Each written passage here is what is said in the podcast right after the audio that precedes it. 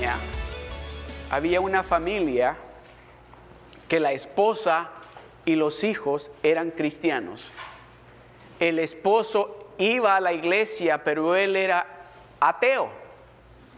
Él no creía en Dios, pero él decía, yo voy a la iglesia con mi familia para que tengamos paz, para que haya unidad. Iba a la iglesia con la familia solamente en eventos especiales. Iba a la iglesia, por decir así, en el día de dar gracias. Iba a la iglesia el día de Christmas, Navidad. Iba a la iglesia el día de la madre. Pero que llegó esta Navidad y empezó a caer nieve y se puso bien frío. Y la esposa y los hijos se empezaron a arreglar y le dice la esposa al esposo, Haniel, ¿vas a ir a la iglesia? Y le dijo, no. Hoy sí ya me convencí, le dijo así, de que ustedes son un montón de hipócritas y yo no quiero ir a ser hipócrita como ustedes ya más.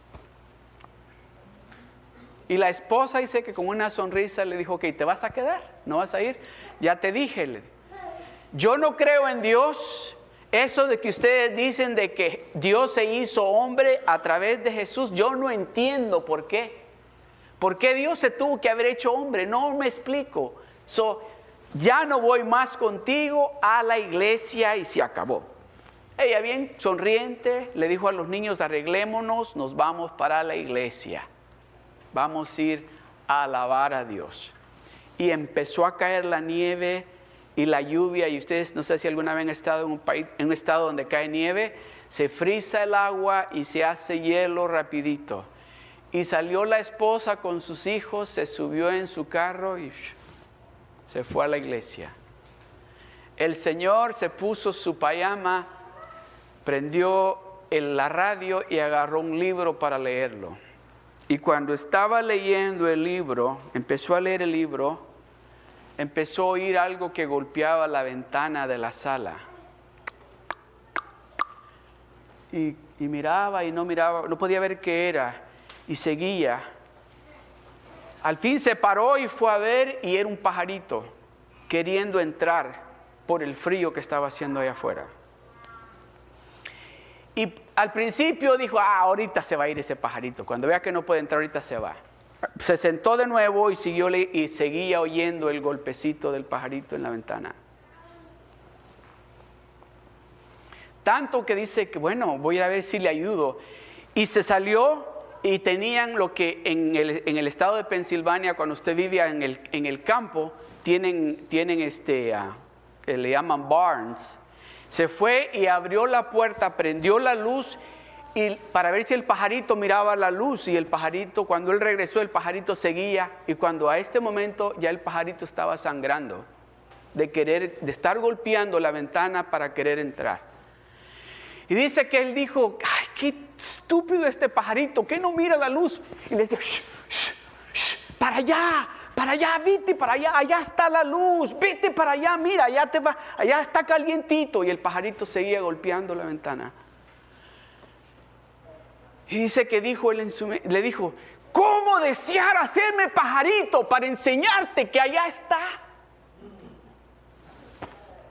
Dice que en ese momento se recordó las palabras que él le había dicho no hacía 45 minutos a su esposa. ¿Cómo es posible que Dios se haya hecho hombre para venirme a buscar a mí? Y dice que inmediatamente se puso su ropa, se arregló y se fue a la iglesia. A veces estamos tratando de entrar y Dios nos está enseñando a dónde está el lugar. Y nosotros seguimos insistiendo de la manera que creemos que es la correcta para nosotros. Dice, porque de tal manera amó Dios al mundo.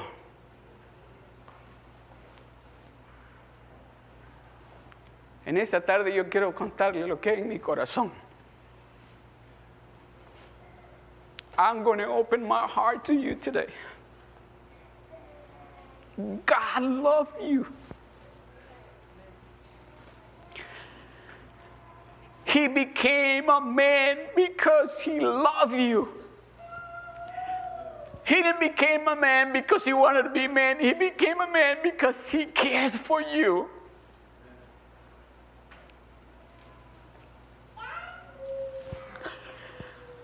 You know why I get so emotional? Because when I think that the Creator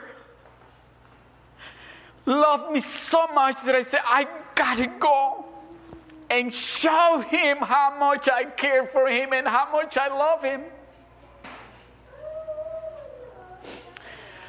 If you don't understand that, I want you to understand this today. God loves you. He cares for you.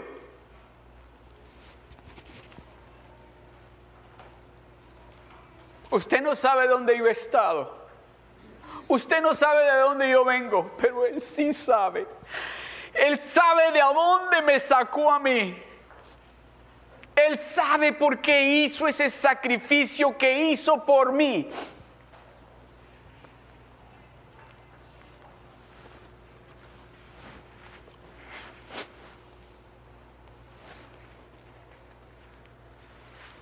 A veces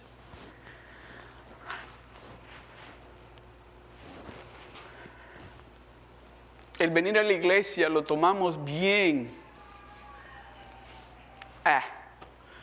I gotta go to church. Tengo que ir a la iglesia. Lo tomamos bien a la ligera. Let me tell you something. Don't do that. Because there is someone that paid a big price for you to be here. Si usted entiende el precio que Dios pagó por usted, déjeme decirle, usted va a querer estar aquí en la iglesia temprano.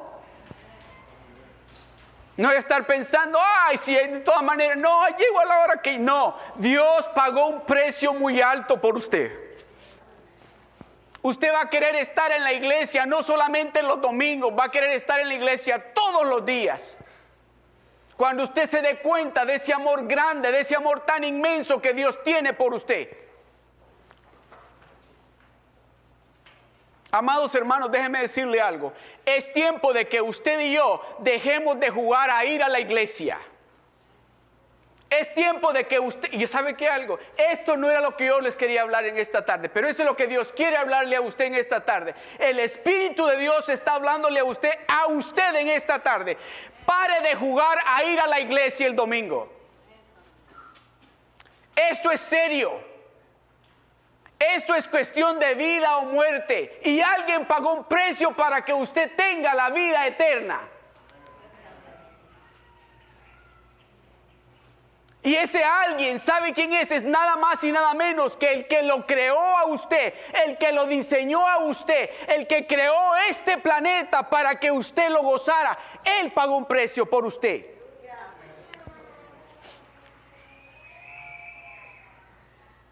Yo quiero decirle en esta tarde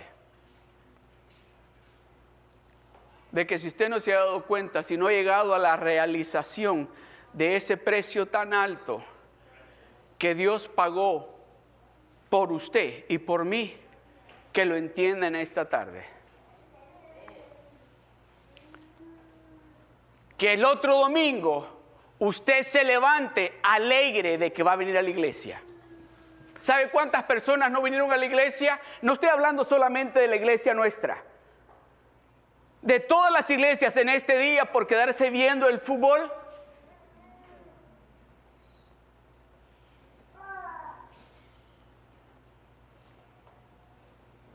Who is more important for you?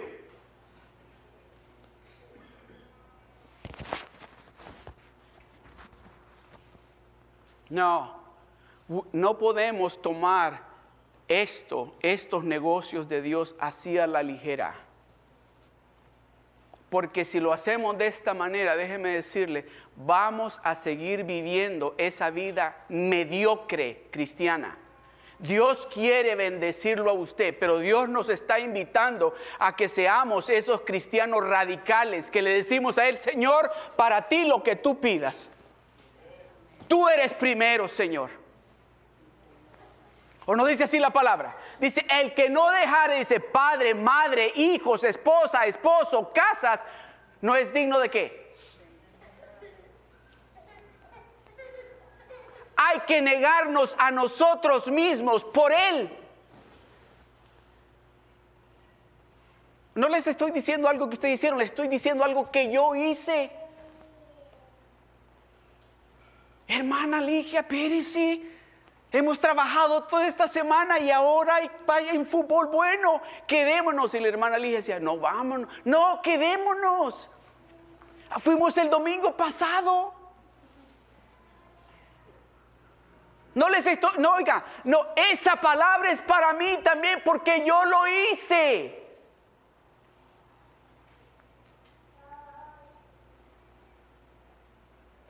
Pero cuando yo me di de cuenta ese precio que Él había pagado por mí y que el deseo de Él era que yo estuviera bien. Ay, Señor, perdóname. Perdóname, Señor. Perdóname.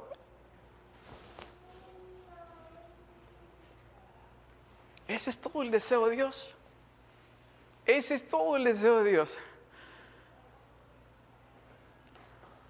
Que lo busquemos a Él primero. No tenemos ya más. Ya Dios no quiere que usted y yo estemos pensando cómo voy a salir de esta situación, cómo se va a resolver esto. Ya Dios no quiere que esté. ¿Sabe por qué estamos de esa manera? Es porque mis ideas eran en ese entonces. No, yo tengo que ver el fútbol.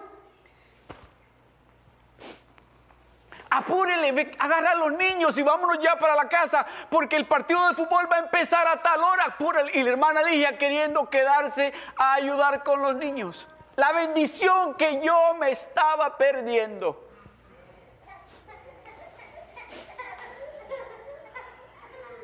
Eso es lo que Dios está diciendo. Dios quiere bendecirlo a usted, pero Él quiere que usted lo ponga a Él en el primer lugar.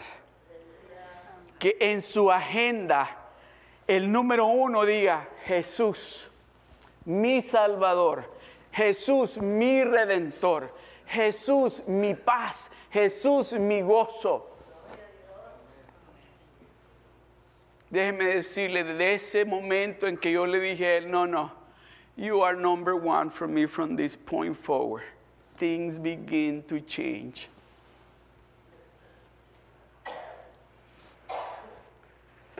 Desde ese momento que yo le dije al Señor, tú eres el primero, tú eres el primer lugar en mi vida. Las cosas empezaron a cambiar. Cuando miro mi familia, ahora digo, gracias Señor. Gracias Señor por haberme hablado de la manera que me hablaste. Porque la bendición más grande es cuando miro a mis hijos, cuando miro a mis nietos. Eso me lo quería robar a mí el enemigo. Esa bendición me quería robar a mí el enemigo. Dios nos está diciendo, I want to do great things for you. I want to do the supernatural for you. Just do what I ask you to do. Haz lo que te estoy diciendo. Yo quiero hacer lo sobrenatural para ti, contigo. Pero haz lo que te estoy diciendo. Lo que tú, oiga esto, lo que tú estuviste de acuerdo cuando me aceptaste como tu único verdadero Salvador, cuando te encontrabas en aquella situación que tú te encontrabas y me dijiste, sí, Señor. Tú eres, de ahora en adelante, tú eres el rey. Tú eres el que domina. Eso tienes que hacer. Amén. Vamos al libro de Génesis.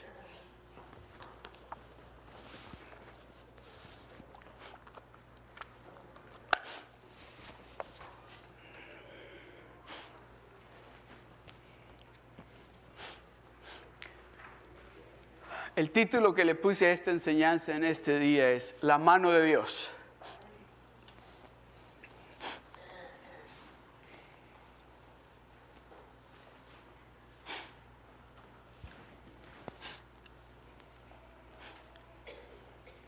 Y los que han leído la Biblia, están leyendo la Biblia ahora, que han estado tal vez en el libro de Génesis, se han encontrado, y que es algo que me fascina, porque Dios, cada vez que se encuentra con Abraham, le dice, oye, le dice, yo soy el Dios Todopoderoso. Y no solo lo deja ahí, el que quiere bendecirte, el que quiere darte todo lo que tú necesitas. Ese Dios, ese mismo Dios servimos aquí. Amén. Ese mismo Dios es el que adoramos aquí. A ese mismo Dios es el que clamamos nosotros. Ese Dios que le dice a Abraham, si usted se fija, casi en toda esa sección le dice, yo soy el Dios Todopoderoso. Pero me llama la atención aquí en este verso, el Génesis capítulo 17, el verso 1. Y aquí el contexto de esto está hablando de que Abraham ya tenía 100 años, casi 100 años, y Sara ya estaba señora también. Y dice, era Abraham de edad de 99 años cuando le apareció Jehová y le dijo. Tenía 99 años. Y dijo, Señor, ¿para qué? ¿Cuál es la importancia de poner la edad de Abraham ahí? Ahí va. Era Abraham de edad de 99 años cuando le apareció Jehová y le dijo, yo soy el Dios Todopoderoso. Todos estos años que tú has caminado aquí, yo he estado contigo, le está diciendo. Yo soy ese Dios que te ha proveído todo lo que lo que tienes y todo lo que has logrado. Yo he sido ese Dios que te ha bendecido con ello. Y aprendiste bastante en este tiempo que has estado caminando conmigo, desde que te saqué de allá donde estabas con tu familia. Yo soy el Dios Todopoderoso. Punto y coma. Ahí viene. Anda delante de mí. ¿Y qué dice? Ok, leamos todos juntos estos. Anda delante de mí y sé perfecto. Anda delante de mí y sé perfecto. Ya tú has recibido mucha enseñanza que yo te he dado a ti.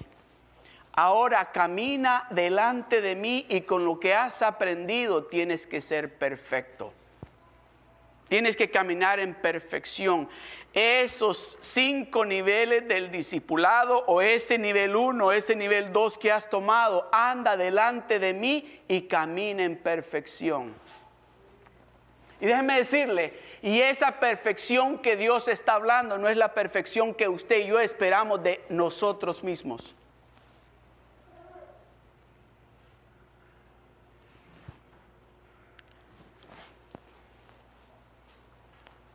¿Sabe cuál es la perfección que Dios espera de que usted y yo caminemos en esa perfección delante de Él? ¿Cuál es?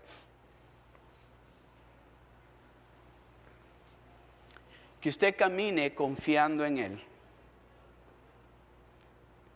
Que usted camine confiando en Él. Que usted hable cuando Él hable. Que usted actúe conforme Él actúa. Que su comportamiento sea el comportamiento que Él está indicando que usted, de la manera que usted se tiene que comportar. ¿Qué es lo que usted hace cuando, o los que tienen niños, o que tal vez ya no están chiquitos, pero ya caminan? ¿Qué es lo que usted hacía cuando le empezó a enseñar al niño o a la niña a caminar? ¿Se le ponía delante usted? ¿O se le ponía atrás y iba así? ¿Por qué se le ponía atrás?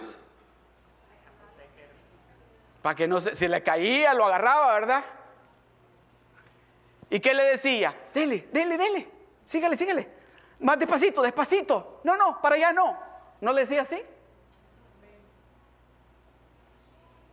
¿Usted cree que Dios le está diciendo a usted que se ponga delante para ver si usted guía? No, si usted y yo no sabemos guiar. ¿O usted le dice al niño o a la niña que se ponga adelante para que lo lleve a la marque?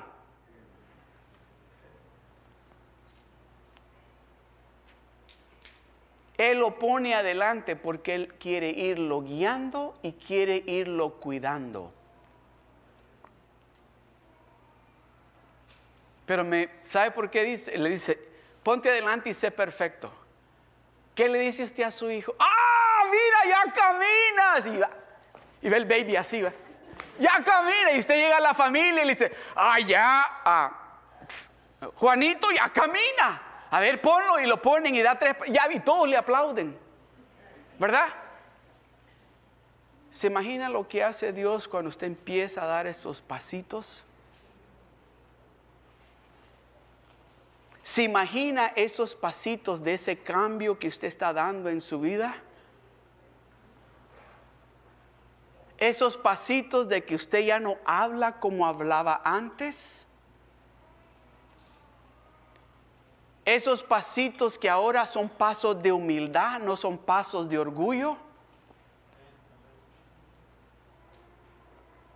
Esos pasitos que usted da, no a donde iba antes, sino a visitar a un hermano, a una hermana. ¿Se imagina la alegría que le causa a él? Y sabe lo mejor de esto, es que él va atrás de usted. Y cuando usted hace esos pasos de esa manera, para Dios es perfección. Por eso le dije que lo que para usted y para mí es perfección, para Dios dice, no, eso no es perfección.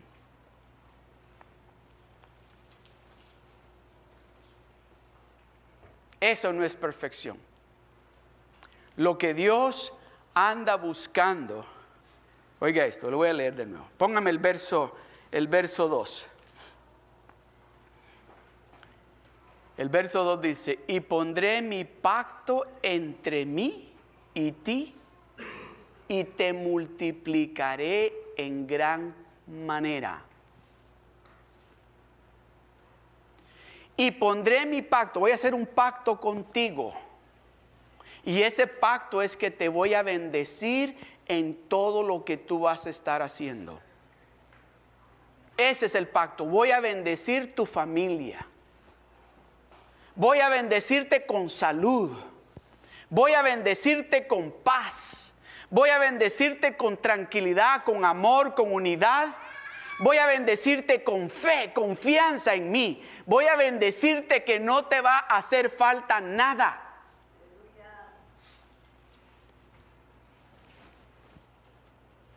Y pondré mi pacto entre mí y ti, y te multiplicaré en gran manera.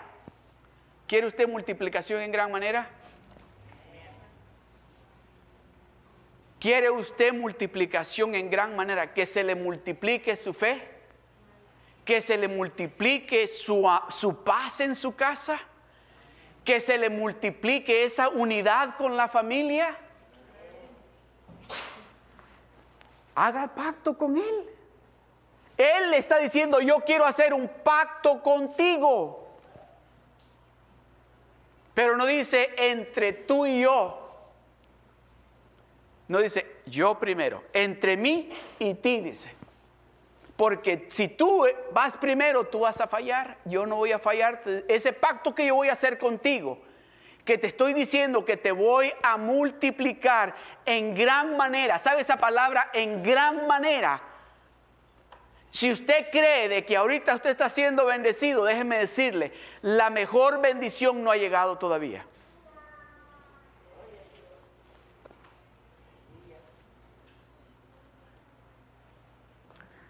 Hace un tiempo atrás, por cierto, fue en una conferencia, y en el primer servicio que hubo de la conferencia estaba el servicio de adoración, pero bien, se sentía la presencia de Dios de una manera, pero bien especial. Y me recuerdo yo que estaba mi esposa, estaba mis hijas, creo que mis 3 hijas, y estaba una sobrina que vivía con nosotros en ese entonces, y estaba yo al final. Y se sentía algo que le digo que yo no quería que se parara de adorar a Dios, porque sentía la presencia de Dios, pero tan sabroso, que yo sabía que Dios estaba tan cerquita de mí en ese momento. Y se me acercó alguien cuando yo estaba así, cantando, yo creo que estaba cantando, y se me acercó. Y esta persona es una persona bien alta. Y se me acerca al oído y me dice lo siguiente, que en el momento como que, pero por lo que me dijo, yo seguía alabando a Dios. Se me acercó al oído, aquí al oído izquierdo, y me dice lo siguiente, ¿qué es lo que tú has hecho para que Dios te haya bendecido y te esté bendiciendo de la manera que lo está haciendo?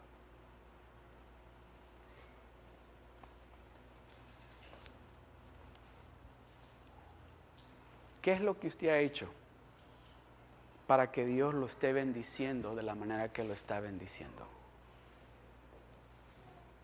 ¿Qué es lo que usted está haciendo para que Dios lo esté bendiciendo de la manera que lo está bendiciendo?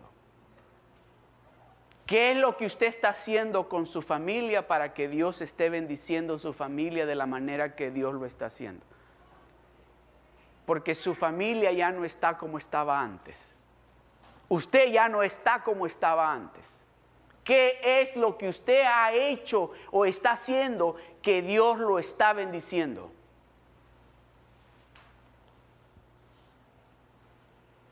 Camina delante de mí y sé perfecto. Camina delante de mí y sé perfecto. ¿Sabe que Dios no remueve su mano en el momento que usted hace ese pacto con Él? Él pone su mano sobre de usted y Él lo va guiando y lo va cuidando en ese camino donde usted va a ir adelante. Donde usted va a ir adelante, Él es el que lo va a ir guiando. Él es el que le va a ir echando porras, como sí se dice, ¿verdad? Como con los niños que le decimos, sí, sí, síguele, síguele, síguele. Ah, y cuando ya les compramos zapatos, ¿qué decimos? No sé si ustedes lo hicieron, pero yo lo hice. Hay que comprarle zapatos que le den soporte a sus piecitos para que se le pongan fuertes. ¿Y usted sabe que Dios hace lo mismo con usted y conmigo? ¿Sabe de la manera que lo hace aquí?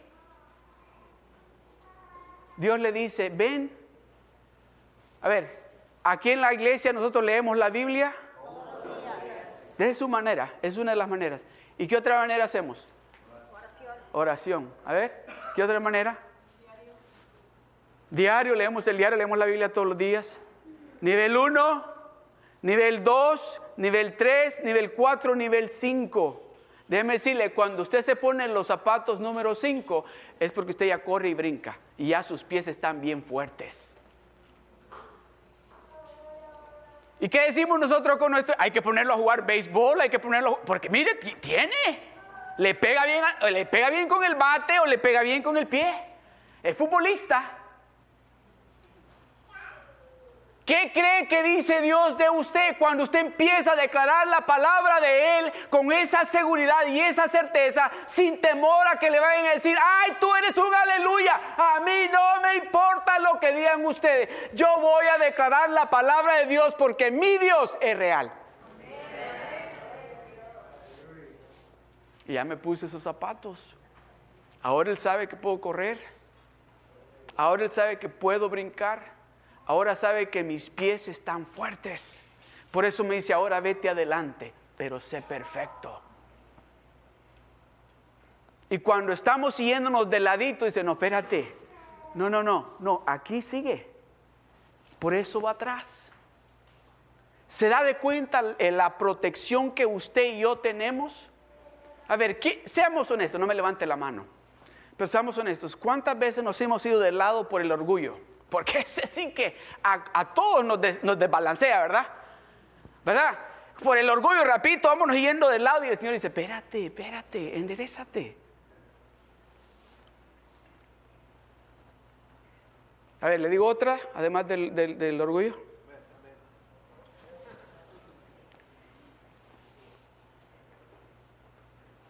Ahí va. No, mejor no.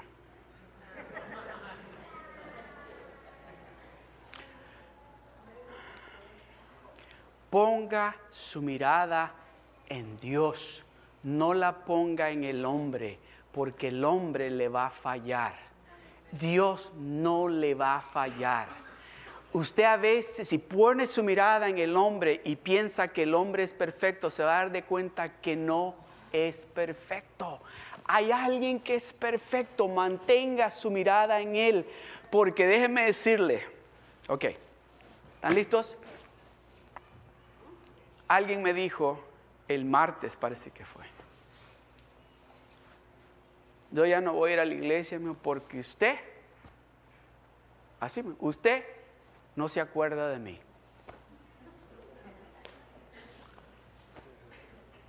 Sí, yo me acuerdo de usted, oro por usted todos los días. No ponga su mirada en el hombre, mantenga su... ¿Sabe por qué Pedro se empezó a hundir? Mediante siempre y cuando tuvo la mirada en el Señor, iba caminando en el agua a la perfección. En el momento que se dio cuenta del aire, de las olas, y puso su mirada en el viento y las olas, se hundió. Mientras miró al Señor, sabía, es mi Salvador, es mi Redentor. Él es el que me está invitando, Él es el que me dice, ven, camina. Y empezó a caminar, pero en el momento que miró hacia la derecha y a la izquierda, se hundió. No ponga su mirada. Déjeme decirle, muchos hermanos y hermanas, discúlpenme, soy un ser humano.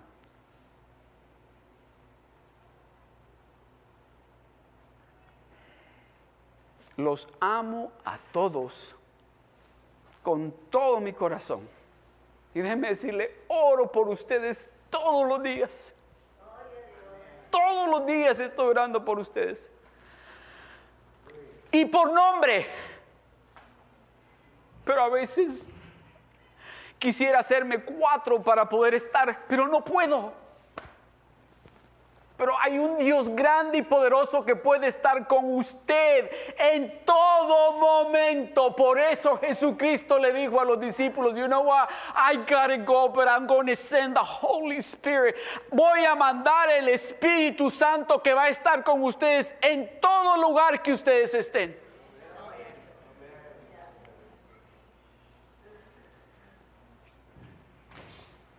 Ponga su mirada en Él. Mantenga su mirada en Él, porque Él fue el que pagó ese precio. Él fue el que ha hecho lo que está sucediendo en su vida. Él es el que ha hecho ese cambio en usted. No fue ningún hombre, no fue ningún sistema, no fue Operación Vidas Sólidas. Es el Señor. A Él es a quien venimos a honrar y alabar a este lugar. A Él es a quien venimos a este lugar, y cuando sentimos su presencia y estamos delante de Él, derramamos lágrimas no de tristeza, sino de alegría, de saber de que estamos nada más y nada menos que ante ese Dios poderoso, ese Dios que nos ama tanto, que entregó lo más precioso que Él tenía para que usted y yo estemos aquí.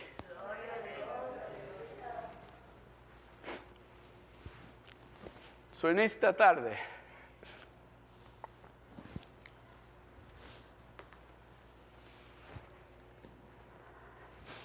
quiero decirle que Dios lo ama mucho a usted, y que el hecho de que usted esté aquí en esta tarde, de esa manera usted le está diciendo a Dios, I love you too. Yo te amo también a ti. Voy a concluir con esto. Vamos al libro de Juan, capítulo 15.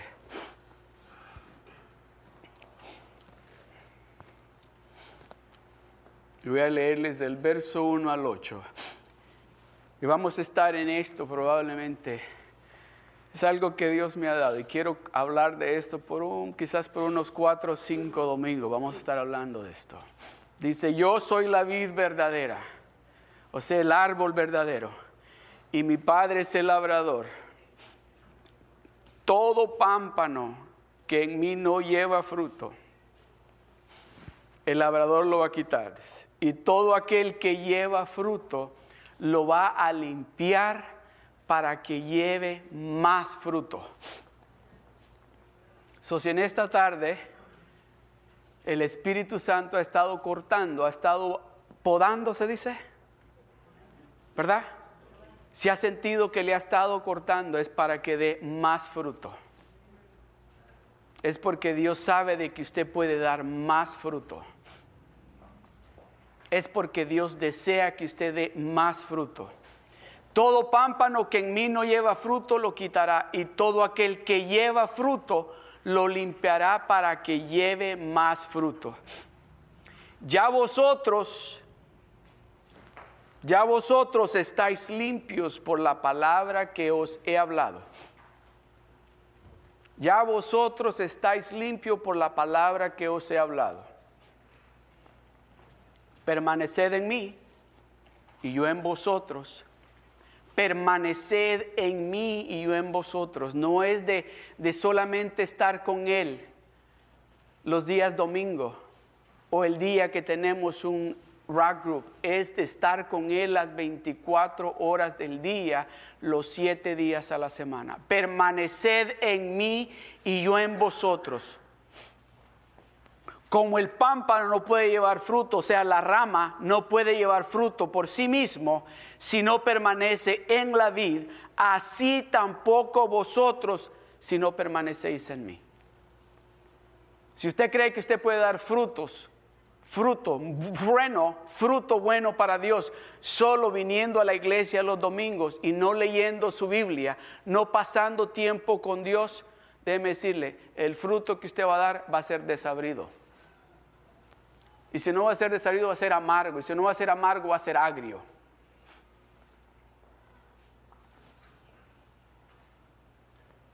Permaneced en mí y en vosotros, como el pámpano no puede llevar fruto por sí mismo si no permanece en la vid, así tampoco vosotros si no permanecéis en mí.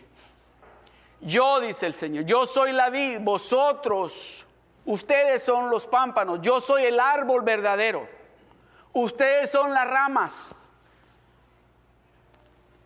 Si ustedes permanecen en mí y yo, el que permanece, dice, en mí y yo en él, el que permanece en mí, el que elige, el que decide, yo voy a permanecer en Dios, yo no me voy a apartar de Él, yo no importa cómo de difícil se ponga, yo voy a permanecer en Él. Este, dice, lleva mucho fruto, porque separados de mí, nada. Separados de Dios, nada podemos hacer, absolutamente nada. Oh, tal vez usted está pensando, oh sí se puede hacer algo. Ya le dije, puede hacer algo y el fruto que va a estar dando va a ser agrio o desabrido. Les cuento una historia, rapidito. Este señor me dijo, ustedes me han oído contarle esta historia de un jefe que yo tuve que me decía, me enseñaba su carro y me decía, Frank, ¿tu Dios te puede dar ese carro?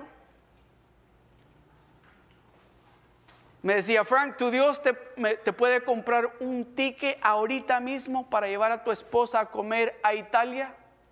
Y yo le decía, si él quisiera que fuera, me lo da. Si Él quisiera que yo tenga ese carro, Él me lo da. No, tu Dios no te da eso.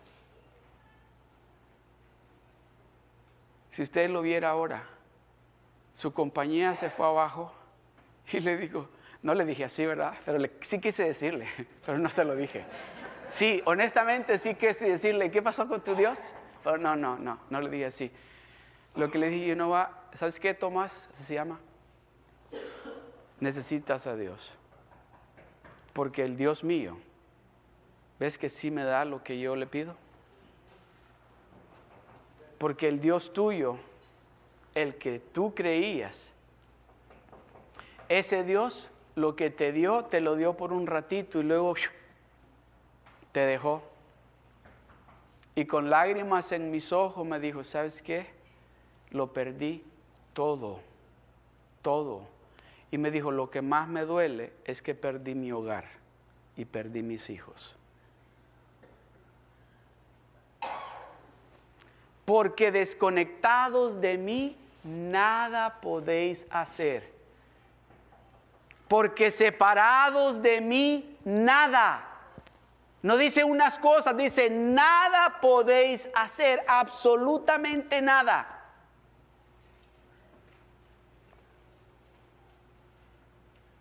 El siguiente verso. El que en mí no permanece será echado fuera como pámpano, como rama seca. El que se desconecta de él, dice, se va a secar y lo van a echar como rama seca al fuego. Solo para eso va a servir. En el momento, dice, que ustedes se desconectan de mí, se secan.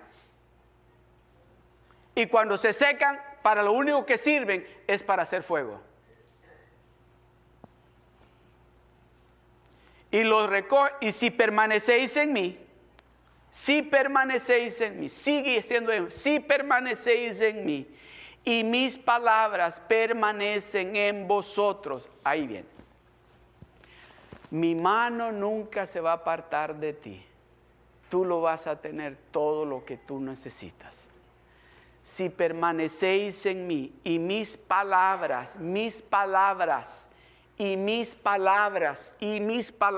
permanecen en vosotros. Si permanecéis en mí y mis palabras permanecen en vosotros, pedid, porque mi mano va a estar sobre de ti. Pedid todo lo que queréis y os será hecho para ti. No dice y lo vas a hacer, dice y va a ser hecho para ti. Pide si permanecéis en mí. Con esto termino. Leímos reciente, creo que ayer o antier, leímos donde dice que Pedro iba caminando y miró un hombre y dice que este hombre estaba en cama por 8 años, dice la Biblia, ¿verdad? ¿Sabe lo que me llama la atención? ¿Cómo le dice? Le dice, ¿sabes qué? Levántate, agarra tu cama porque Jesús te ha sanado. Así le dijo. Levántate, toma tu lecho, porque Jesús te ha sanado. Usted no habla con esa seguridad si no sabe quién está detrás de usted. Pero cuando usted sabe que el que está detrás de usted es el Todopoderoso, el que lo ha venido guiando, el que cuando usted se desbalanceó, lo enderezó, el que cuando usted se iba saliendo del redil, lo volvió a traer al redil, ese es el que viene detrás de usted. Usted empieza a hablar con esa seguridad, que no va a tener temor de hablar, de decir lo que tiene que decir, porque sabe que va a ser respaldado por el poder de Dios.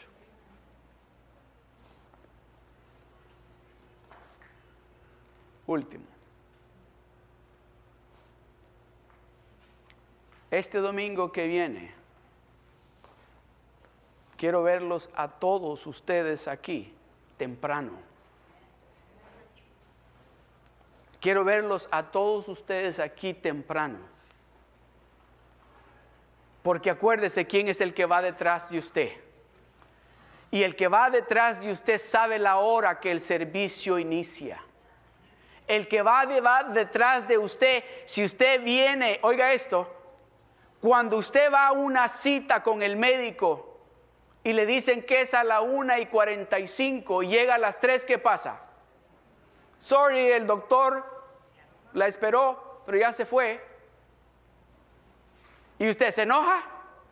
¿O qué hace? Dice, pues sí, es mi costumbre llegar tarde, siempre llego tarde. No, vamos a llegar temprano porque el Creador, el Dios Todopoderoso nos está esperando para que lleguemos a adorarlo a Él. ¿O cree que Dios no se merece eso? ¿Por todo lo que Él ha hecho por nosotros?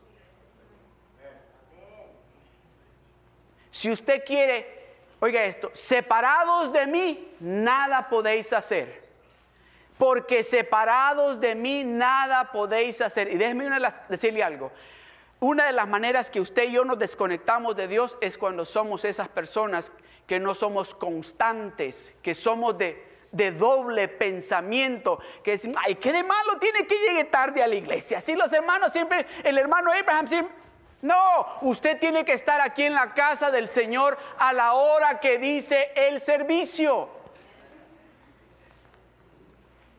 Estoy hablando con la familia, ¿verdad? Amén. So, el domingo vamos a estar aquí a la 1 de la tarde. Vamos a estar orando, preparándonos para que entremos a la presencia de Dios, que aquellos que lleguen tarde, cuando entren, les va a dar choques eléctricos el poder de Dios.